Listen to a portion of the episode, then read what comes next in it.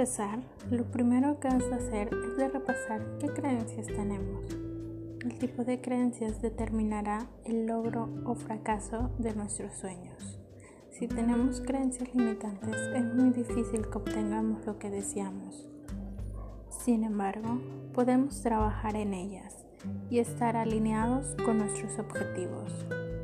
Para ello hay que reprogramar nuestra mente y hacer que tus creencias y tu estado emocional estén en coherencia absoluta con tus mejores sueños.